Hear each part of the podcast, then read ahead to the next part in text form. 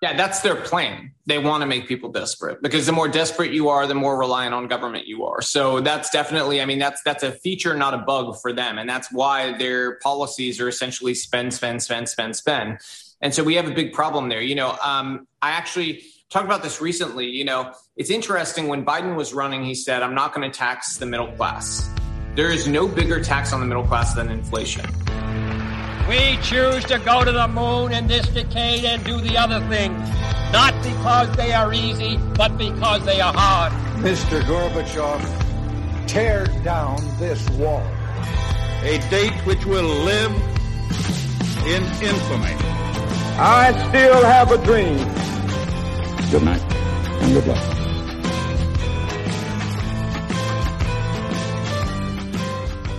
Um, I've been a fan of yours for some time. I lived in Nashville for seven years, and I went to Belmont University actually. And um, uh, I am familiar with Jim Cooper, so I, I was just excited to talk to you. I saw you on uh, Candace too, by the way. With the, I think you were on the first episode of that new show that she's doing with Daily Wire, right? Yep, I was on. I've been on a couple, but yeah, that was on that one too. Yeah, yeah. So I saw you there, and that was that was nice. But um, I was doing a little bit of research on you, and I didn't realize um, uh, how extensive your background was in music video production. Yeah, that's pretty cool. So, you uh, can you tell me a little bit about um, uh, sort of your background and, and how you got into the music business and and what kind of brought you to Nashville? Yeah, definitely. So essentially, I always knew what I wanted to do. When I was a little kid, um, I watched a bunch of black and white movies all the time. I was addicted to like you know Dean Martin, Jerry Lewis, Doris Day, like you know stuff people wouldn't expect. but I was I was absolutely like fascinated with it. So I knew I wanted to do something that was sort of the same thing. And then as a teenager, I fell in love with music, and so I kind of fused the two dreams together. And that's how I started. So essentially, like I had no Hollywood family or connections or anything. So what I did is I started going to local shows and I would film artists and just do it for free and give them the video after.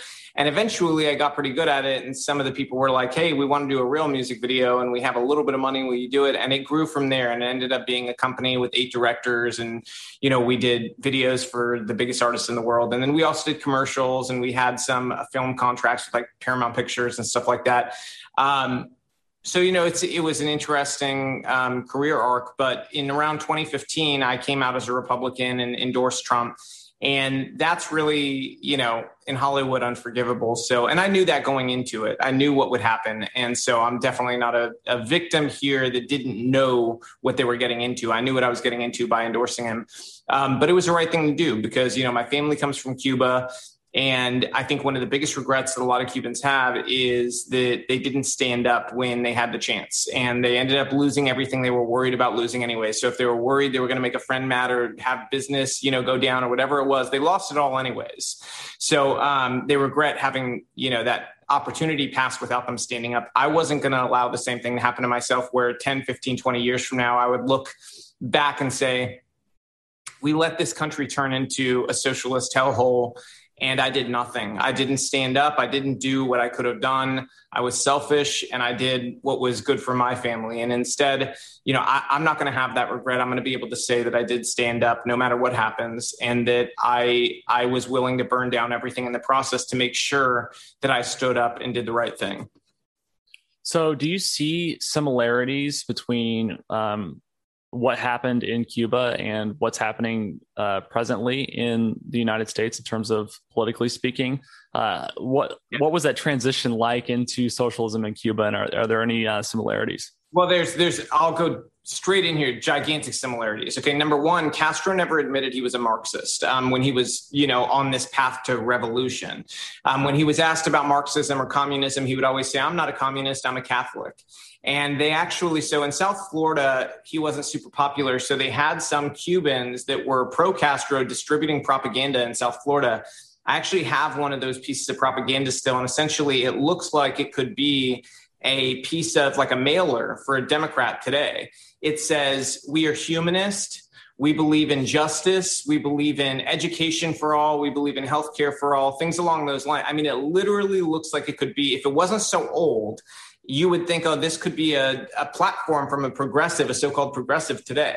Um, and it's essentially, you know, a lot of the same linguistic tricks about pretending that, oh, we're not this crazy thing. But the minute he had consolidated power in Cuba, and the minute he knew there was no way anybody could take him down, he came out as a Marxist. This is what they do. The only advantage we have in America right now is that some of these people are being honest about it and they're actually saying I'm a Marxist, like Patrisse Cullors at BLM. You know, she she said I'm a Marxist and Marxism is the goal. They weren't as lucky in Cuba. They were actually avoiding admitting that. So I'll say this too.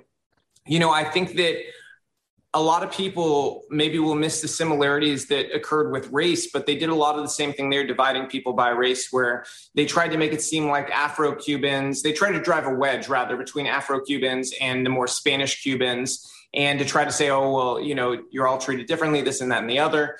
And under Castro, nobody has suffered more than the Afro Cubans who bought into that lie.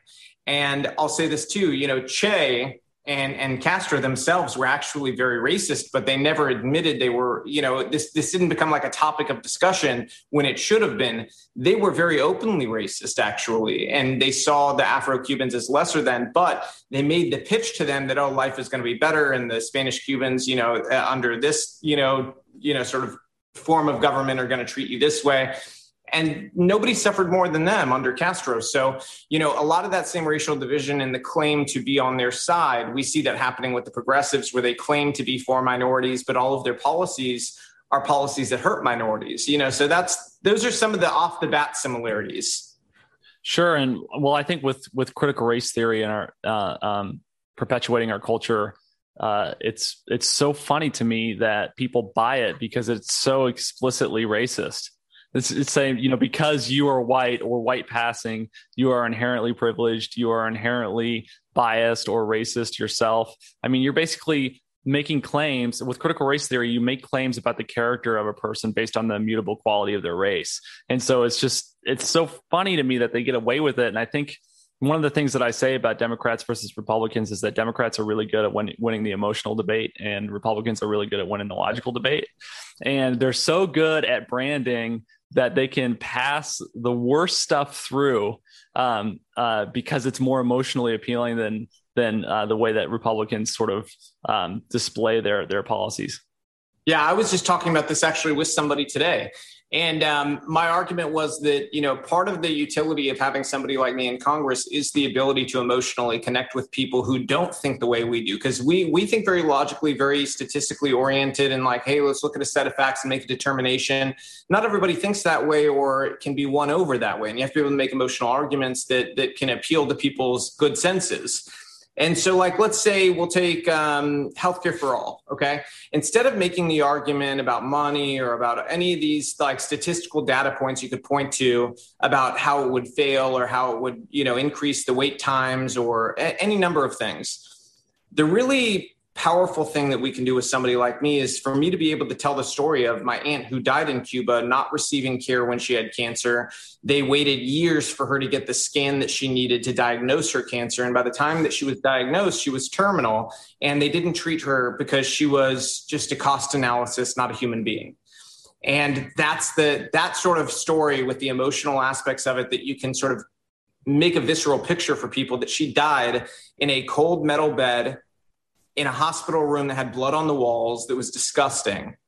That's the healthcare that Bernie Sanders, AOC, Ilhan Omar, Katie Porter have praised in Cuba. You know, do you think do you think they know that? Do you think that the the Democrats understand that their policies are actually incredibly dangerous and that they're just pitching them in order to as a power grab? Or do you think that they're think, they're sort of ignorant? Yeah i think genuinely i think some of them do believe it and i think there's some who do know the failures and they think that you know um, it's it's a path towards consolidating power. And i think in the back of their head they think oh i could do better. But the reality mm-hmm. is the system always turns out the same. Even if you think you can do better it always turns out like this and there's a reason for that you know? Um, and like someone like bernie likes to point to let's say norway where they're actually explicitly capitalistic their whole they have large social programs and there's no denying that and they work for for norway and the reason why is because they have the largest sovereign wealth fund in the world, which invested early on in fossil fuels in the United States, which is sort of the beautiful irony of all of it. Okay. and so, if you want to be able to recreate what they did in Norway, you would literally need to find a planet that is extremely capitalistic, who is going through a fossil fuel boom, and the United States would have to invest in that planet's boom of fossil fuels to be able to afford the types of social programs they have successfully in Norway. But in Norway, even they, you know, and in Sweden and some of these other places, they've actually come out very firmly to say that no, we're not what Bernie Sanders is selling is not us. We're not socialists. We don't believe in socialism.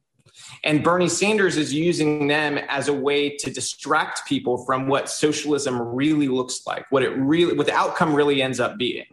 And even to have some of those people, even former prime ministers, come out and say, no, this is not or an inaccurate reflection of what socialism is, and we are not what he's selling. That's something that we need to be able to message more poignantly to people.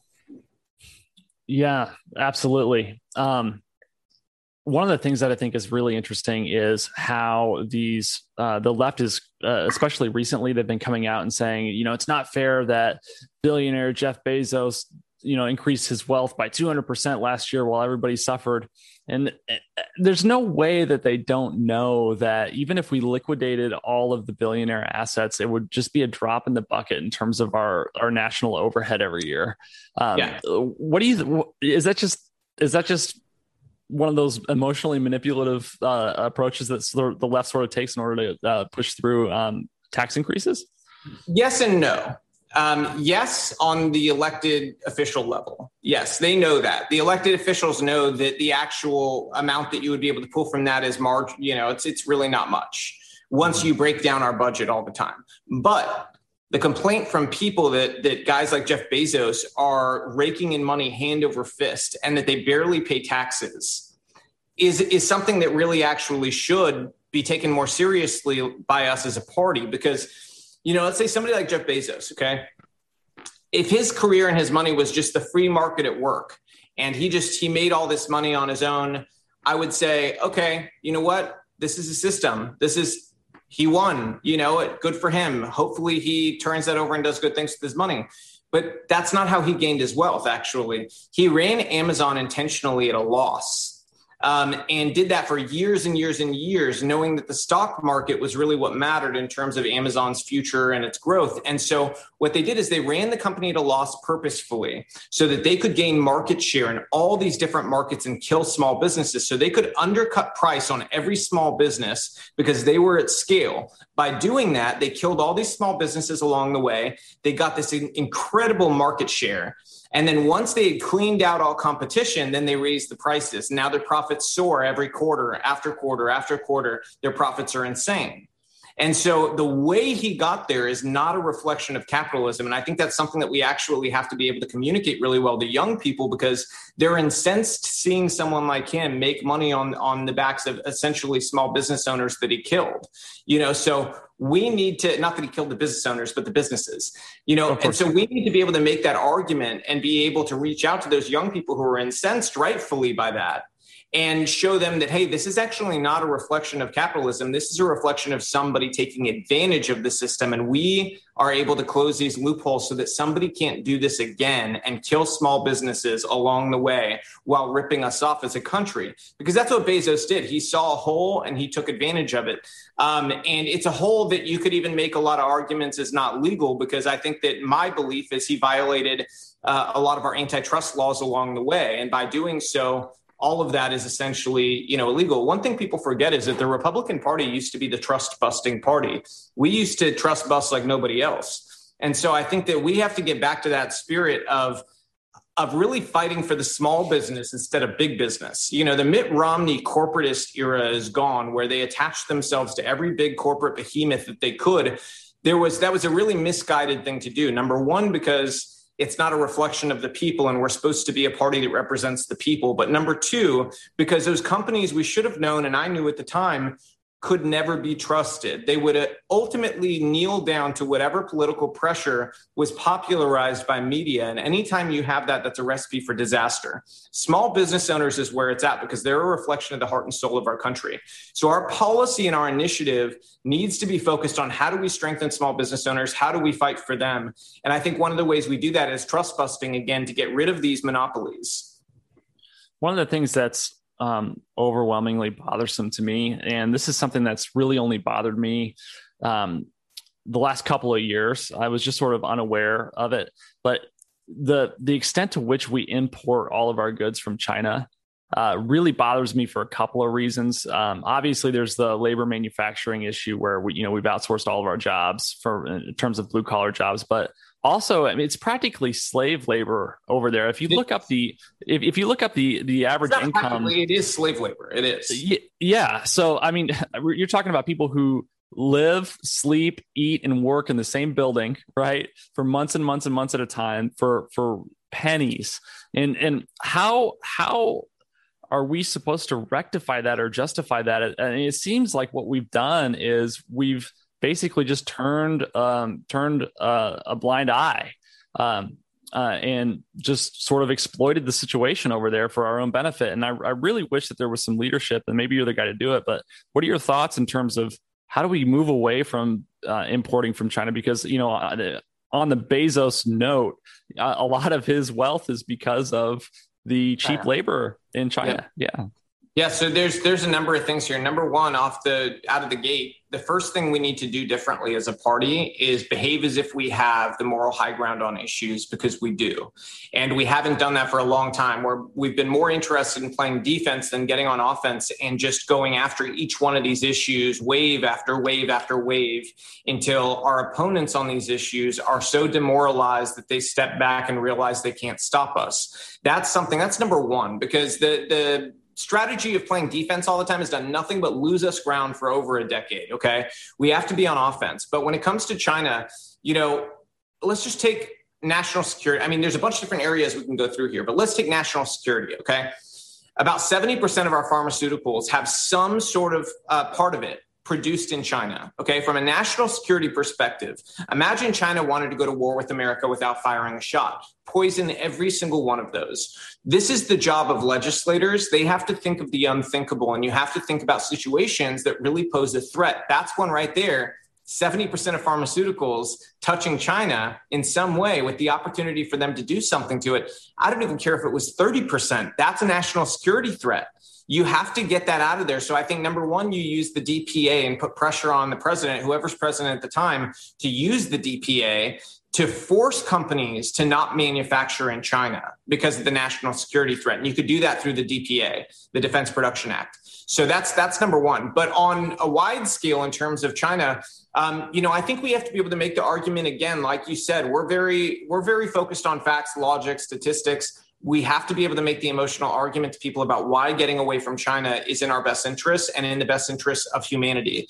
And so the way you make that argument is talking about the fact that it's slave labor and exposing exactly what China does in these these you know I mean there's nothing you call them but hellholes. I've been to China there's no question that slave labor is happening. Okay, um, if you get any person who's of Chinese descent, you know that that has lived there, and you talk to them about it, they they they know about these things. You know, there's a reason some of these factories have suicide nets outside the windows because they're locked in there day and night, 24 hours a day, and sometimes get so overwhelmed with hopelessness that they jump out a window. You know, I mean, that's something that is very i mean that's that's visceral for people you can you can see that when you hear it and so i think we we need to be able to sort of make that argument to people but on the flip side of it make the argument that number one not only is this wrong from this perspective but it's wrong from this perspective now let's look at what's happening to our people our americans on our streets who are homeless our veterans on our streets who don't have jobs and this is why. And we're sending jobs over here and being able to break that out for everybody in multiple different ways.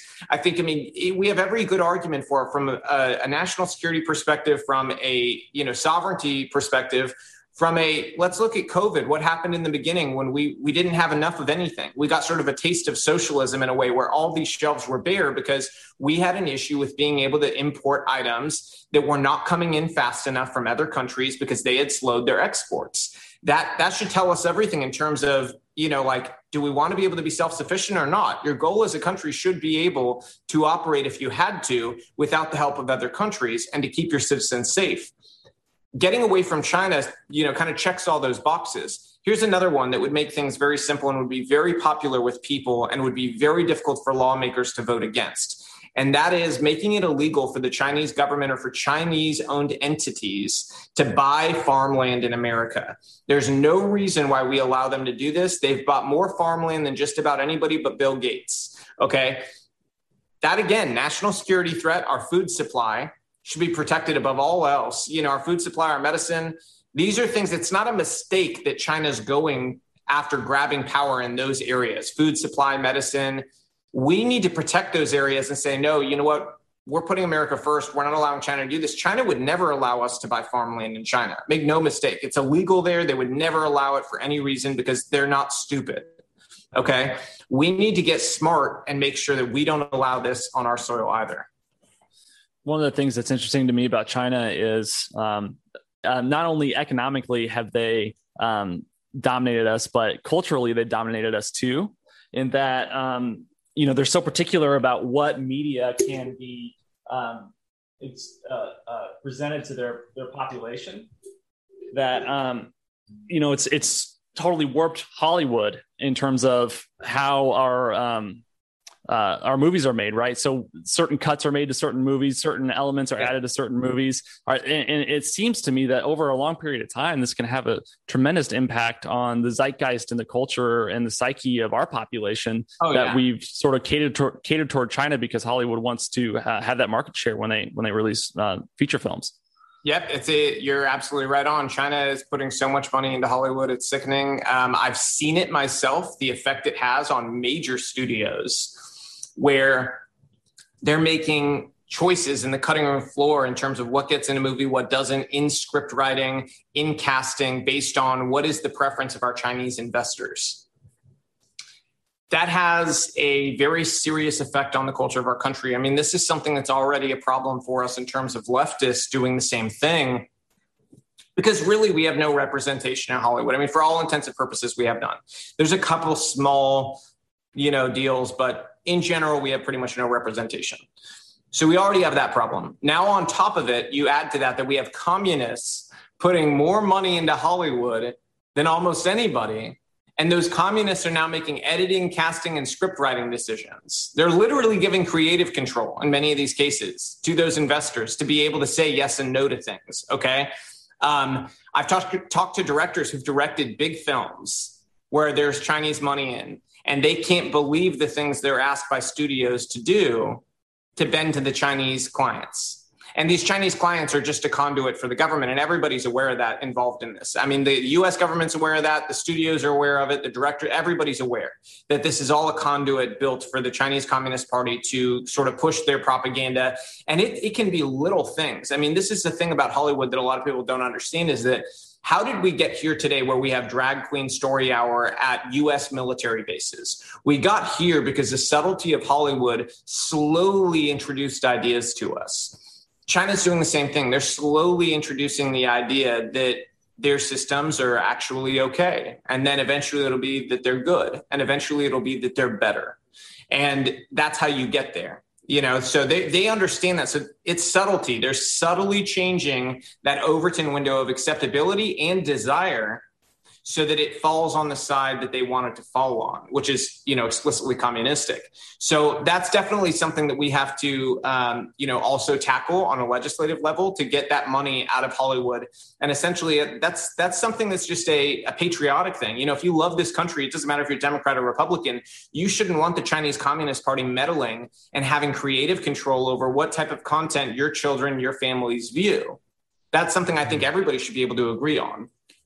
Well, and if you think about what happened with the Cold War, um, you know, with the Soviet Union's collapse, we weren't doing business with the Soviet Union during that whole entire period.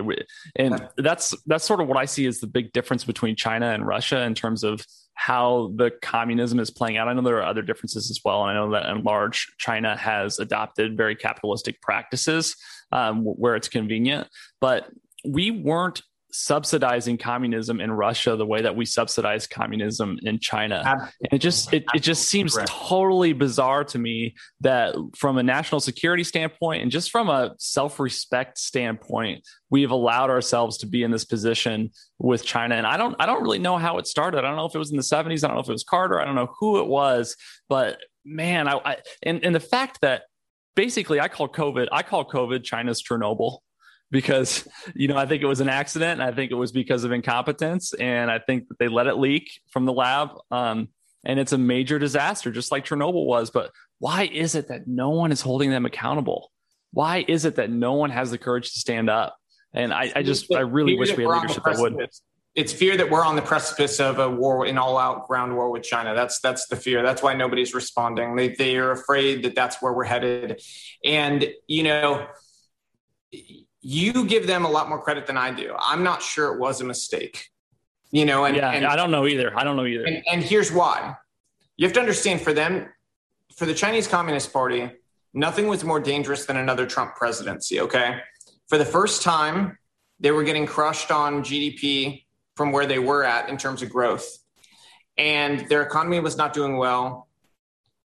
Xi, President Xi, was getting a lot of pushback privately about policy and how they were negotiating with the US. They were negotiating a trade deal with the US during a lot of this, okay, right before COVID came out. And so you have to think about for them, if they're looking at the future and they're looking at us going towards a future where the US is more independent, which is where we were headed.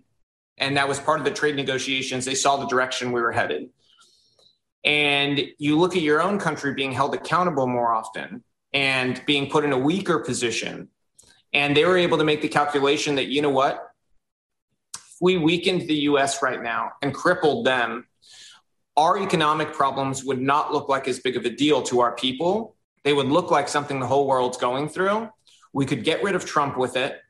And this is something that will serve our purposes because we'd much rather deal with the Democrats who will be easy on China. And so you put all that together, the motivations are very clear for them why COVID would be a good thing for them because they don't care about body counts. They don't care about lives. They don't care about no, any of that. Just they, look at the Great Leap Forward. They killed 100 million people. They care about power. That's it. And so, from that perspective, it's a calculation that you know for a communist is is I think pretty easy for them to make. And so that's definitely something you know I, I'm not so sure that it was an accident. I think we have to obviously investigate it. But here's another thing: we actually have. Have you heard about the whistleblower from the CCP? Which one? The one that recent that came over like just a couple of days ago and uh, yeah, just a couple days ago. Yeah, yeah, so, yeah, I've heard about that. So they're actually very high level. That's not like a scientist or you know a disgruntled. That's somebody very high level who has access to almost all of China's intelligence, if not all of their intelligence. Okay, um, and the stuff that he's giving the Defense Intelligence Agency right now, serious stuff, and I, I, I would say you know, if, if I was being really honest, the stuff that he's bringing, and everybody knows I'm very anti-war. I'm like, I'm like the most. I don't want to send our people to die. I hate wars. I think that in many cases we've made big mistakes with Afghanistan, Iraq. You know, in this case, if this stuff that is being given to the DIA is is legit, and I think it is, 10 years ago, 15 years ago, 20 years ago, there would have been no question that it would be reason for war. It would have been considered acts of war by the Chinese Communist Party. And the whole world would have would have rallied along with us to go after China and to cut them off economically and then go after them militarily. I don't think that happens today because I think that there's there's fear for good reason that that war with China means real destruction for everybody. Just a really horrible world for everybody involved. And so I think that there's a lot of people who are making this sort of calculation that, okay, what do we do then? You know, and for me, that answer is very simple. I think, you know, you essentially have to go at economic war with them. And you have to bring on enough countries and convince them that China is not only responsible for COVID, they knew what was going on and that they've been doing a lot of other things that are very, very concerning. So, economic war is a very clear you know sort of direction we can go to hold them accountable without a you know giant body count. But my fear is that's the right thing to do and we should do it. But my fear is that china's response to it will be to want all out war. And i hope that's not the direction we go in because again i'm i hate war. But this is also another reason why we do have to be prepared for it because china's at this place where if Xi really feels like his power is threatened or that Chinese uh, that China's rise is threatened, um, especially with Joe Biden in the White House, I, I think that they would see that as an opportunity while all, our military is more concerned with, you know, what gender and, and having drag queen story hour than they are with fighting wars and having a prepared military. They may see that as the, the opportunity of opportunities to go after us. And so, you know, we'll see what happens. But I do think that the intelligence that is being brought forward should be very concerning to everybody you know and I, am choosing my words very carefully here because it's it's a really serious situation some of the stuff that's been brought forward um, i mean it's unforgivable i don't know how you could ever have any sort of normal relations with china after some of this stuff you know yeah absolutely it's um it's one of those things where for me where it's i've always been very good at identifying what the problems are but terrible at uh, figuring out what the solution should be. and so it's it's just one of those situations where it's very obvious to me that the CCP is a terrorist organization. It's Marxist. It's communist. It has no um, uh, respect for human life. Um, it's, in my opinion, I mean, it, uh, the left likes to throw around the word Nazi all the time, but there is nothing that there is nothing close to as evil as communism has been in the 20th century. Um, and uh, you know, I'm I'm sort of baffled as to why we don't have Quentin Tarantino movies that are you know Stalin's the villain, right? you know, and it, yeah, just, you know, just doesn't happen. I, I, think that well, the reason why is obvious. Hollywood doesn't want to tell that story, but you know, I do think that um, Hitler's a lot closer to a communist than a lot of people ever ever draw that parallel um, in terms of evil and um, ruthlessness. I think that it's definitely you know horrible, horrible situations. You know, well, there was a there was there was uh, with with the Third Reich, there was totally a sacrifice of the individual to the party. Exactly, exactly, and it's the same thing in Marxism. Similarity. That's yeah. the biggest similarity. I mean, there's obviously there's social tenants that they sold or socialist tenants they sold to people in terms of when they were campaigning and all that, when they were kind of selling their ideas to German people. But um, that sort of abdication of individual rights and responsibility is right up there with what communists love that, you know. So I think there's parallels there people don't want to draw because um, it's just it's it's uncomfortable to kind of compare anything to that, you know, because it's any any sort of atrocity, people have a, a lot of trouble using it as a barometer for other atrocities. And I think that's fair, you know, because like say, you know, in my case, I'll say this with what happened in Cuba, because I can sort of like credibly go after that. I want people to draw parallels at least in my case, for what happened in Cuba and what Castro and Che Guevara did, I want people to draw parallels so that it never happens again. You know, um, and I think that anybody who who I talk to comes from these places like communist China, same thing. Like they want people to know what happened. They want people to draw those parallels. They want it never to happen again, desperately, because they know the damage it did to their families. And so, um, you know, I, I hope that's a place where we can get at where we can we can you know sort of have those voices heard more. So you're running in District Five in yep. Nashville, Tennessee. What are you going to yep. do when you win? Um, I'm going to be on the hunt. I'm going to be on the hunt for you know all of these ideas that are being pushed by Marxists in America. I'd say some of my big priorities, though, is um, going after critical race theory um, banning the Chinese from being able to buy farmland in America, um, getting border security tightened up because that's something that's really, really important. And we've just totally abdicated our responsibility to the American people to keep our borders safe. Um, and then again, pushing on whoever's in, in office, whoever's in the White House, pushing on them to use the DPA to bring our pharmaceutical manufacturing entirely to the United States um, and force the hand there. Um, but then healthcare, you know, we need to have this battle on healthcare. And too many Republicans have been afraid to talk about healthcare because they, they, frankly, they don't, you know, have like a very cohesive plan everybody can agree on. I have a healthcare plan. I put it out there that keeps us away from government health, um, you know, government run healthcare. And I think that, you know, part of that is obviously opening things up we also have to eh, across state lines for insurance, but we also have to open things up on the pharmaceutical side of things so that we say this, and I think this is a very easy thing for people to understand.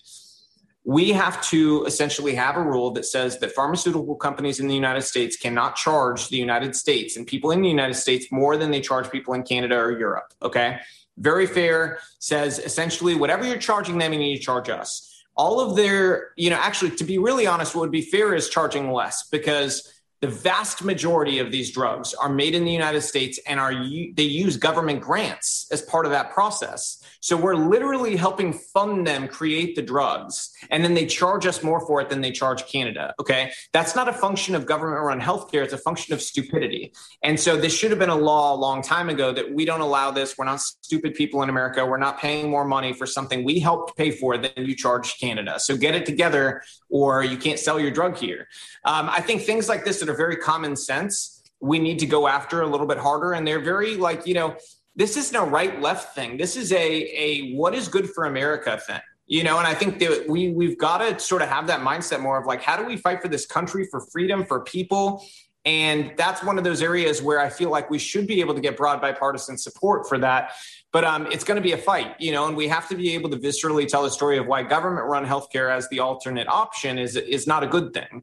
Um, and so beyond that, you know, another one too would be, um, you know, very clear law with critical race theory that says that if you are a company that receives government funds, whether that be through a grant or whatever process, or you have a government contract, you will not be able to have any of those funds. You won't ever be able to get a government contract or any of that money if you train your employees with critical race theory.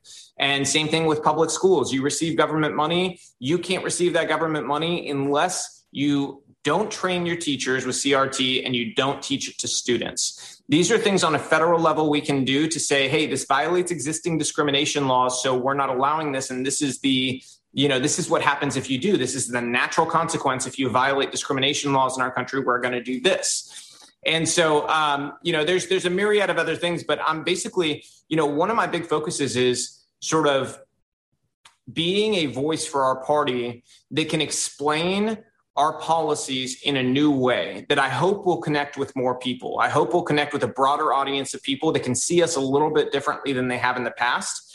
Because I don't think that we've always put our best foot forward or our best sort of marketing approach forward to let people know who we are. For too long, we've let Democrats do our marketing for us and they've marketed us as bigots, racists, and, you know, crazy things that none of us are. Okay. Um, and so taking control, you know, like people can count on me to be in the driver's seat and be on the offensive all the time.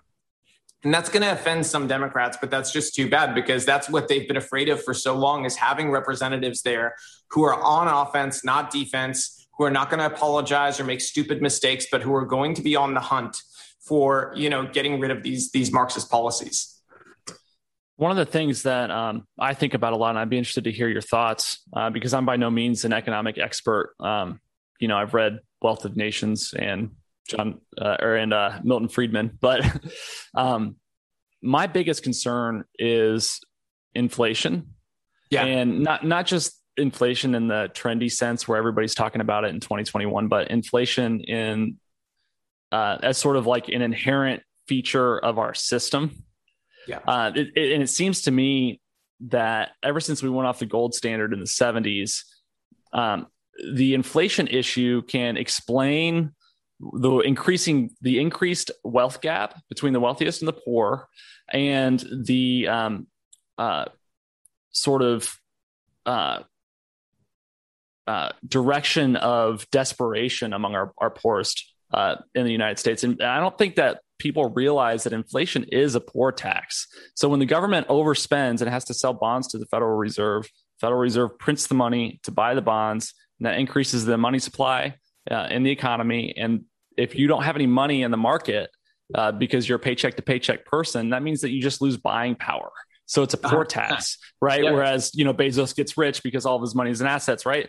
And I'm really concerned about how this is going to play out long term because it seems to me that if we don't get our spending in check, um, we are going to we are going to make our poor very desperate and that's that's and I, I, think we're kind of what we've seen the last year has been a little bit of uh, a little bit of the symptoms of that. Um, yeah. Uh, and I, I, I just I'd be interested to hear what your thoughts are in terms of monetary policy. Yeah, that's their plan. They want to make people desperate because the more desperate you are, the more reliant on government you are. So that's definitely, I mean, that's that's a feature, not a bug for them, and that's why their policies are essentially spend, spend, spend, spend, spend.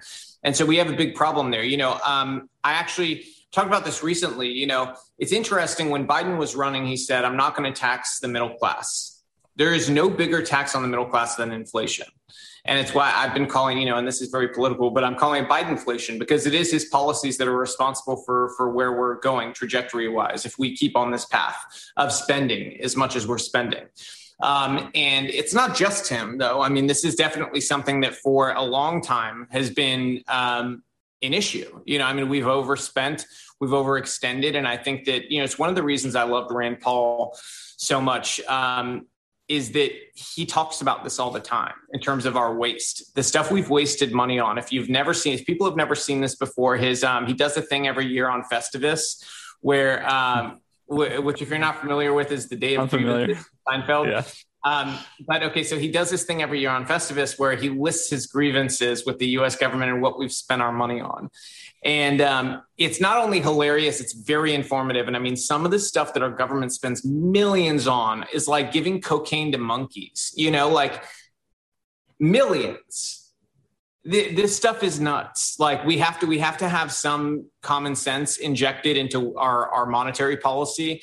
And I think that in the Trump administration, we saw some of that. What I would like to see more of, though, is, you know, I do think that with the Fed, you know, this may sound very Ron Paulish, but I do think that, you know, at some point we need to audit the Fed and figure out what the hell's going on because there's there's a whole lot of murkiness there that we just don't have answers to.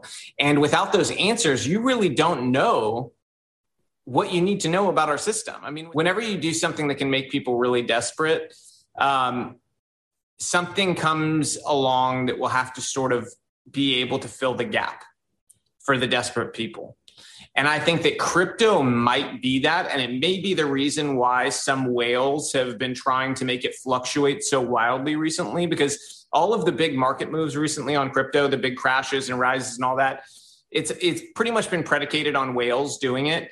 And whales for people who don't know in the investment world is people with big money who are like they're just they're making huge buy and sell um, deals. So that's definitely something that I think is a concern my concern is is can the people get enough power over the crypto to where it can sort of fill the gap on inflation for some people. I do it's going to play a role. You know, it's going to play a role in whatever happens in monetary policy over the next 50 years, so we have to be cognizant of that and we can't pretend it's going away. It's not going away.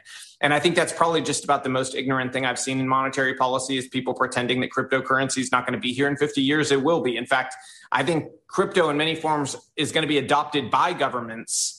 Um, not maybe not the existing ones; they'll make their own. But I think that we're going to see a lot more governments adopting their own cryptocurrencies, and it's going to have a part to play in what happens in the future.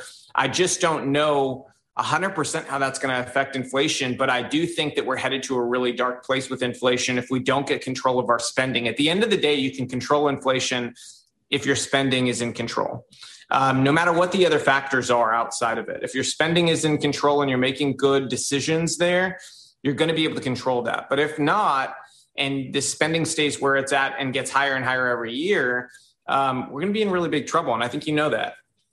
I think it, it seems to me that there should be a constitutional amendment that just says the federal government can't spend in any given year more money than it isn't is expected to take in. Good luck getting any Democrat to get on board with that. Well, you just have to have it ratified by two thirds of the states, right? It seems yeah, like the people would support something like that. States too. I know, but you know, with the exception of of war, maybe you know when you ha- you need emergency money. Um, but it just it's it seems to me that there's no incentive for anyone to actually solve the problem except yeah. for out of conscience.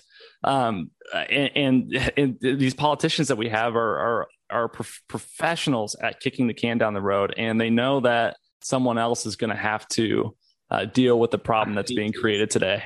Yeah. So yep. anyway, um, do you have any debates uh, scheduled with your opponent? Um, no, because um, I don't. I don't even know that Cooper is going to run. Honestly, I think he may really? retire. I think he may oh. retire rather than than lose because the district is being redrawn. You know, so um, we don't know what exact, we don't know exactly what it's going to look like yet. But I I've seen enough angry statements from the Democrats that I think it's not going to be good for them. Um, but our district is too big right now, so it's it's not even like I think they know this isn't something that they're going to win in court or anything like that because this isn't gerrymandering. This isn't like trying to draw a district for somebody. This is the district is too big compared to the other districts. You have to redraw it. I mean, there's no way around it really. So, um, you know, it's going to look very different. And I think that Cooper may decide to retire. I don't know. If he runs, though, I don't think he makes it out of his primary against um, Odessa Kelly. Odessa Kelly's a progressive. She's endorsed by AOC. She's endorsed by Justice Dems she's going to be his first really serious primary threat he's had in a long time. Um, and he almost lost last time to his, you know, I mean, it wasn't like he didn't almost, he was very close, you know, for the person that ran against him last time had almost no money and no significant backing. And they got really close. I think they were at 44% or something, at 45%. Um, now, Odessa is going to have a lot of money on her side and a lot of organizing power from Justice Dems and AOC. So I think he's going to have a lot of trouble because on the left, that's where their energy is right now. It's on the far left. So we'll see. Um, you know, the interesting thing with people like like Cooper is that he pretends to be a moderate, but he literally goes along with everything that the left pushes forward. I mean, he goes along with everything. We got to so, stay on those committees. Yeah. So I think he's gonna um, he's gonna have some trouble, but I do think that you know we're um, whoever we run against, I, I, will debate them left, right, and sideways every day of the week. As as often as they want to debate, I'll debate them. Whoever wins that race. Well, that's great. So where can people find you, follow you, and uh, contribute to your campaign?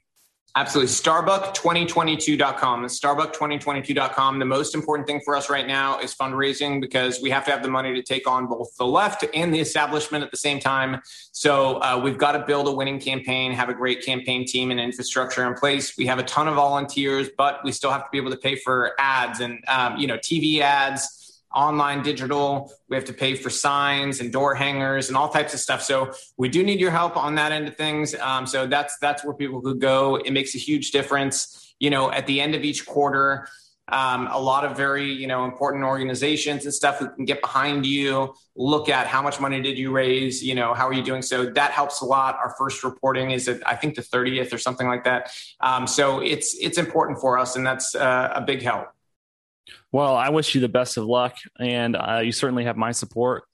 Um, and thank you so much for taking the time to talk to me today about who you are and sort of what your thoughts are on all these issues. And um, I really appreciate it. It's been a real joy.